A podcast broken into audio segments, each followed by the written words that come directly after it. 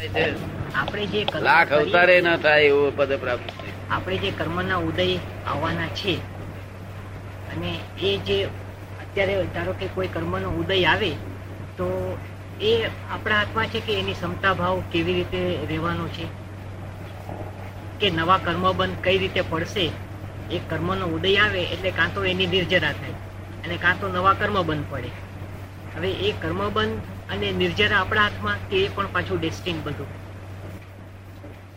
કર્મનો કોઈ ઉદય આવે તે વખતે જે કર્મ થાય તે કર્મની નિર્જરા થાય બંધ પડે.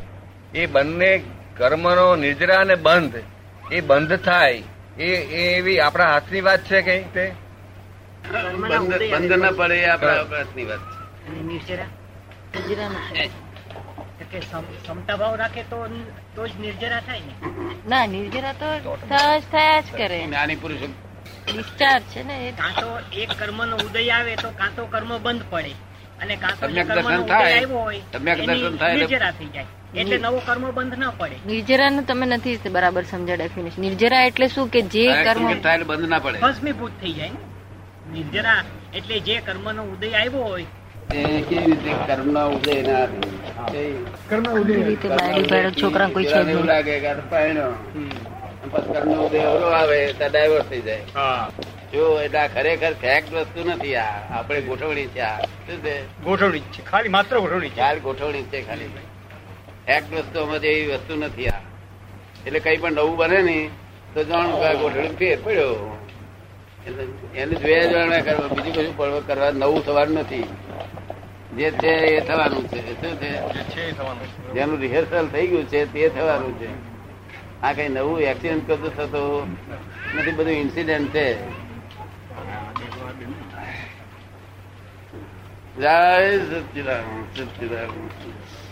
આ બહુ દયાળુ હોય ને તેને પ્રત પ્રાર્થના થાય. ન ન થાય. તો આ તો જે- જે ન્યાયી હોય ન્યાયી. ન્યાય ન્યાય. ન્યાયી સ્વભાવનો માણસ હોય ને ન્યાયી. તેને પ્રત પ્રાપ્ત થાય. કોને થાય? ન્યાય હોય તેને. હા. દયાળુ નથી પ્રત પ્રાપ્ત થાય તો એ થઈ પડે. કોટ ખોટી દેખાય. કોટ ખોટી દેખાય. દયાળુ થયો એટલે ગયો બહાર ન્યાય ને તોડી શકે પછી. દયાળુ ન્યાય ને લેવા દેવા નથી. ન્યાય તોડી શકી જ નહીં દયાળુ થયો એટલે પછી. મને એક માણસ કહેતો હતો અમારે જ્ઞાન નતું થયું મને. તો મને કહે છે તમને જે આ બધા નુકસાન કરી જાય છે તેને તમે છે તે આમાં પ્રતિકાર કેમ નથી કરતા? હા. તમને નુકસાન કરી જાય છે તમારા પૈસાનો લાભ ઉઠાઈ જાય છે. પ્રતિકાર કેમ નહીં કરતા? મેં કોઈ દયાળુ ધોળ મારે કેવી મારે? કોલી મારે કેવી મારે? કોલી મારે. કોલી મારે ફૂટતી જાય તો પછી ઉડતો વધારે રેવાય કે મારી મારી આવી કે ધોલ મારશે બીજું શું મારવાના હતા? એ તો જયારે પેલો ઉપરથી બીજી થાપડ વર્ષે રાખે ને મુસલમાન મળશે નહીં. એને મેં સીધો કરશે હું મારા સીધો નહીં થાય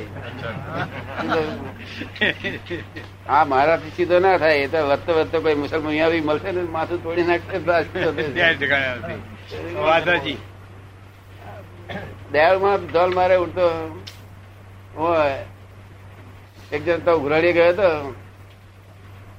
હુકમનામું થયા પછી ઉઘરાડી કહ્યું હુકમનામું થયા પછી કે બજાવશો ને હુકમનામું? હું. તમને થોડે થોડે આપીશ. પતિ પતિ બધા બધા કરી.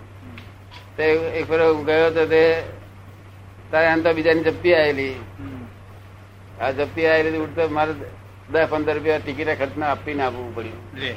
તો હપ્તા બદલી બી સામે આપવા પડે. ના વાત કેવા ગઈ પડી પણ ઉડતે આપીને આવવું પડ્યું. એના કરતા મેં કોઈ મિલો છોડી દે નહીં પાંચ ગળે બધી. તો આપણું હશે કોઈ લઈ જવાનું નથી લઈ જશે તે આપણું નથી. અને નહીં તો આપણા દેહ જ આપણો નથી પછી નકામી એના નામ પર બધી રકમવાનું શું કરવી દેહ જ આપણો નથી તેથી આ જડ્યું બને આ જડ્યું તેથી ને. સંકોચ સંકોચ કરવા મળ્યો બધો. શું કરવા મળ્યું? સંકોચ કરવા સંકોચ સંકોચ. કે આ નો આપણું આ નો આપણું આ નો આપણું આ નો આપણું આ નો નો નો એ તો નહીં. તો આ જડ્યું અને અનંત અવતારનું સાધન છે તારે ને. તો લોકોએ સારો લાભ ઉઠ્યો પા- વાડીમાં. પેલા ભાઈ ને આગળ આવે ને એમને વાતચીત કરતા સત્સંગની. આવો આવો ને અહીંયા આવો. આવો આવો ને. આજ ખુલાસા કરી લો આજે. આજે એવું છે આ વિજ્ઞાન જે આજે મળવાનું છે એ વિજ્ઞાનની કિંમત વગર જો વિજ્ઞાન લેશો તેનો અર્થ નથી. આ વિજ્ઞાન અજાય વિજ્ઞાન છે આશ્ચર્ય વિજ્ઞાન છે અગિયારમું આશ્ચર્ય છે તો જોડે ને. નવીનભાઈ. માટે પ્રાપ્તિ જો લેવાના હોય તો પ્રાપ્તિ પૂર્વક સમજી લો શું પૂછતા હતા? શું અડધે વાત રહી એમનો પ્રશ્ન હતો કે જે આ નિર્જરા થાય છે કર્મોની જે નિર્જરા નિર્જરા થાય છે તો એ નિર્જરા શું પાછું બંધ એનો પડે? કાં તો નિર્જરા થાય ને કાં તો કર્મ બંધ પડે નવું કાં તો નિર્જરા થાય કે કાં તો નવો કર્મનો બંધ પડે? એવું છે ને, આખું જગતમાં નિર્જરા તો થઈ રહી છે. ઝાડ, પાન, જાનવરના બધાની નિર્જરા થઈ રહી છે. શું થઈ રહ્યું છે? અને કર્મ બંધાઈ બંધાઈ રહ્યા છે. બંધ અને નિર્જરા તો થયા જ કરે છે. આશ્રવ બંધ અને નિર્જરા થયા જ કરે છે. આશ્રવ બંધ અને નિર્જરા જીવ માત્ર થયા જ કરે છે. એની મેરે પોતે મહેનત કરે કે ના કરે, પણ એની મેરે થયા જ કરવાનું. પણ પોતે જ્ઞાની થાય પોતે પોતા સમ્યક દર્શન થાય સહાયક સંગીત થાય ત્યાર પછી છે તે એને બંધ ના પડે. આશ્રવ થાય નિદ્રા થાય બંધ ના પડે સંવર રહે. એટલે નવું કર્મ બંધાય નહીં ઇફેક્ટ અને કોઝિસ તે ઇફેક્ટ એટલી થયા કરે કોઝિસ ના થાય. એ પેલાની વાત કરીએ તો કર્મ બંધ જો પડે એ ડેસ્ટિન હોય. એટલે આપણા હાથમાં કે સહાયક સંકિત થયા પહેલા જે કર્મનો બંધ થાય તે આપણા હાથમાં કે વ્યક્તિના હાથમાં?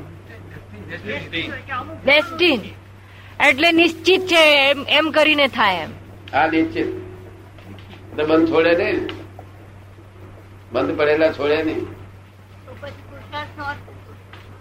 તો પછી પુરુષાર્થ નો અર્થ શું? બેન પૂછે છે તો પછી જો જો નિશ્ચિત જ હોય તો પછી પુરુષાર્થ નો અર્થ શું? ચલો. કર્મ બંધ પડવાનું. પડવાનું બંધ નો નિશ્ચિત છે. પુરુષાર્થ તો તમે અહીંયા આગળ ભેગા થયા મને.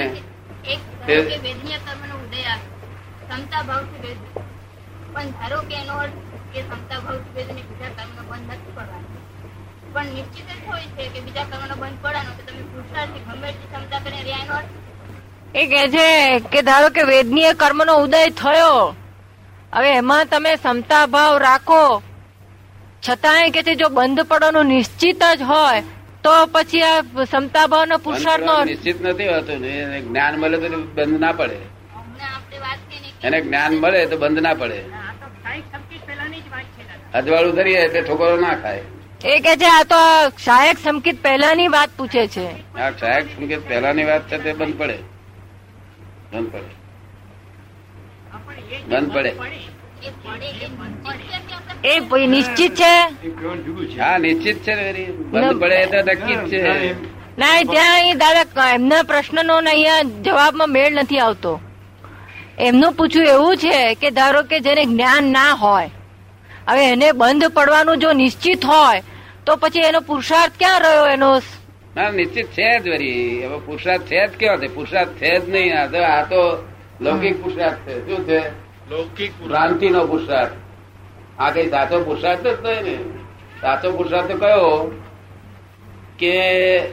મનમાં આવું હોય મનમાં જે વિચાર આવે એવું વાણીમાં બોલાય ને એવું વર્તન થાય તે સાચો પુરુષાર્થ લૌકિક પણ તે તે લૌકિક. લૌકિક સાચો. આ તો લૌકિક જૂઠો છે. શું છે? લૌકિક જૂઠો આ તો પ્રકૃતિ નચાવે છે એમ નાચે છે લોક. અને પછી કે છે હું નાચ્યો એના જેવી વાત છે. પ્રકૃતિ નચાવે છે તેમ નાચે છે એવો. પ્રકૃતિ બોલાવે ગાળો તો ગાળો બોલવા મળે પ્રકૃતિ હાવડાવતા હોય અને રડાવડા તો રડે. પોતાના એમાં કઈ છે જ નહીં ને. એનો અર્થ એમ જ થયો ને કે જે અ, પુરુષાર્થ છે એ પણ ડેસ્ટિન્ડ જ છે ને એ પણ નિશ્ચિત થઈ એનો અર્થ એવો થયો કે જે પુરુષાર્થ છે એ પણ નિશ્ચિત જ છે ને? નહીં પુરુષાર્થ પુરુષાર્થ ભ્રાંતિ છે. આ આ- આ નો ભ્રાંતિનો પુરુષાર્થ કહેવાય લૌકિક પુરુષાર્થ કહેવાય છે. પણ લૌકિક પુરુષાર્થ એ ખોટો નથી. એ તો એટલે એ કહેવા માંગે છે કે જો પુરુષાર્થ કરવાનો કે અર્થ જ નથી બંધ. પડવાનો જ નક્કી જ હોય. પુરુષાર્થ પણ કોણ કરે છે? પુરુષાર્થ ક્યાંથી લાવે? પુરુષાર્થ થતો જ નથી ને. આ તો બધા આ તો બધા કર્મના ઉદયના હાથી ભટક ભટક ભટક કર્યા કરે છે. પુરુષાર્થ હોય જ નહીં ને. પુરુષાર્થ તો ક્યારે હોય? કે મનમાં જેવું હોય એવું વાણીમાં બોલે ને તેવું વર્તનમાં હોય તો એ પુરુષાર્થ લૌકિક તે સાચો પુરુષાર્થ નહીં. સાચો પુરુષાર્થ તો આ આ પ્રકૃતિ અને પુરુષ બે જુદા પડ્યા પછી મેં તમને જુદા પાડી આપ્યા. હવે તમારો સાચો પુરુષાર્થ શરૂ થયો. એ સાચો પુરુષ થયા પછીનો પુરુષાર્થ. પણ લૌકિક પુરુષાર્થ હોવો તો જોઈએ ને. લૌકિક પુરુષાર્થ કે એમ કે આ દુનિયા લૌકિક પુરુષાર્થ ના હોય તો દુનિયામાં આગળ ચાલે જ નહીં કશું. લૌકિક પુરુષાર્થ તો મનમાં જેવું હોય એવું વાણીમાં બોલે ને એવું વર્તનમાં થાય. તો લૌકિક પુરુષાર્થ ચાલે. બીજું બધું પુરુષાર્થ છે જ નહીં. ક્યાં પુરુષાર્થ છે?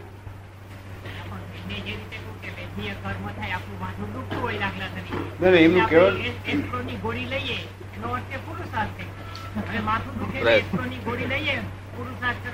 એમાં તો મન અને કાર્ય એક જ થયું ને કારણ કે જે મનમાં વિચારીએ છીએ એ જ કાર્યમાં. વેદની કર્મ ઉદય આવ્યો માથું દુખ્યું.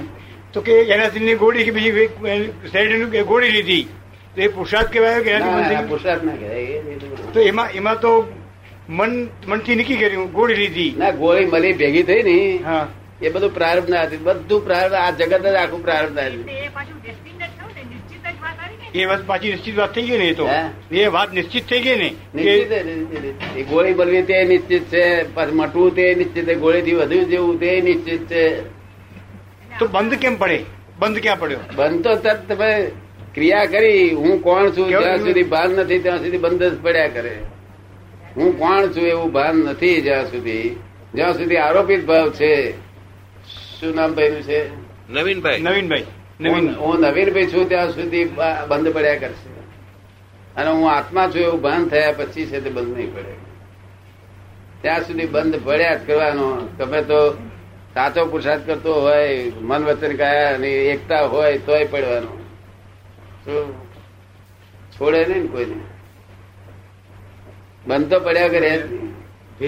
બંધ તો પુરુષ અને પ્રકૃતિ ને બેને જુદા પાડી આલે જ્ઞાની પુરુષ. આ ભાઈને કાલે પાડી આલી. એ રીતે બધા જુદા પાડી આપે. ત્યાર પછી બંધ.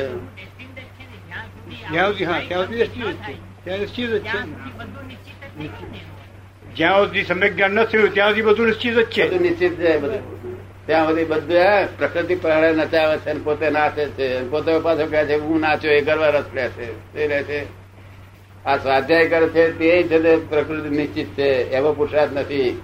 અહીં સાધુ ત્યાગ, ત્યાગી કરે છે, તે પુરુષાર્થ નથી. તો એ બધું આ પ્રકૃતિએ નિશ્ચિત કરેલું તે પણ ફળ ભોગવે છે. શું છે? આ બધું ફરજિયાત છે. જન્મ્યાતાથી મરણ સુધી બધું ફરજિયાત છે. જ્યાં સુધી જ્ઞાન ના થાય ત્યાં સુધી બધું ફરજિયાત છે. શું છે? ફરજિયાત આપણી સમજમાં આવ્યું? ફરજિયાત એટલે તમારે ના કરવું હોય તો છૂટકો જ નહીં થાય. આ બધા અ, ગુરુનો મહિમા જે ગાય છે પ્રકૃતિ ને પુરુષ બે જુદા પડી પડ્યા પછી મરજિયાત તે પાછો દેહ તો ફરજિયાત જ છે. આ દેહ દેહને તો છૂટકો જ નહીં કોઈ બાપને તો છૂટકો જ નહીં. કૃષ્ણ ભગવાન હોય કે મહાવીર ભગવાન હોય પણ દેહ તો ફરજિયાત જ છે. શું છે? આ ગુરુનો મહિમા જે ગવાય છે એમાં પ્રત્યક્ષ ગુરુની જરૂર છે અપરોક્ષ ગુરુ હોય તો પણ? ગુરુનો મહિમા ગવાય છે તેમાં પ્રત્યક્ષ ગુરુની જરૂર છે કે પરોક્ષ ગુરુ હોય તો ચાલે? અપરોક્ષ. પ્રત્યક્ષ ગુરુનો જે મહિમા ગવાય છે તેમાં પ્રત્યક્ષ ગુરુ જોઈએ કે અપરોક્ષ ગુરુ હોય તો ચાલે? પ્રત્યક્ષ હોય તો જ કામના. પરોક્ષ ને તો કામના જ નહીં. શું કહે? ઓગળી નહીં પરોક્ષ તો શું હેલ્પ કરે નહીં? પરોક્ષ તો ફક્ત હા પરમ કઈ રીતે હેલ્પ કરે? એ આપણને ભેગા થયા હોય દસ વર્ષ આપણને લાભ આપ્યો હોય ને પછી આપ થઈ ગયા હોય, તો કંઈક લાભ કરે. બાકી કશું લાભ કરે નહીં. માથા ફોડ કરો તો એકાગ્રતા રાખી, રહે રે તો ઠીક છે. નહીં તો માવીના ફોટા કશું કામ કરે નહીં કૃષ્ણ ભગવાનના ફોટા કશું કામ કરે નહીં. પ્રત્યક્ષ હોય તો જ કામ કરે, નહીં તો કશું કામ કરે. પેલું બે આની ફળ મળે એકાગ્રતાનું. તો નહીં કેટલા અવતારથી કૃષ્ણ ભગવાનને ભજે શ્લોક ને પચાસ કઈ લોકો આ કઈ ઓછા છે? પછી ભજીને થાકી ગયા પણ એક કર્મ ઘટ્યું નથી ઉડ્યું. તો રોજ ડેરાસર ગયા હતા પણ હજુ ધર્મ ધ્યાન બંધાતું નથી. ડેરાસરમાં જાય તો પણ ધર્મ ધ્યાન ના બંધાય. પછી વાત કરો ને કરો કરો ને. વાત બધી કરવામાં વાંધો નહીં. પેલા બેન પૂછતા હતા ગયા નથી કેમ બધી આ ભાઈ પૂછે છે કે આત્મા એટલે શું અને પરમાત્મા એટલે શું? પેલો ભાઈ પૂછે છે કે આત્મા એટલે શું ને પરમાત્મા એટલે શું? આત્મા ને દેહ પણ ના રહે દેહ પણ ના રહે પોતે છે તે સીધી ગતિ જાય એટલે પરમાત્મા કહેવાય. આ આત્મા દેહ છે ત્યાં સુધી પરમાત્મા ના કહેવાય.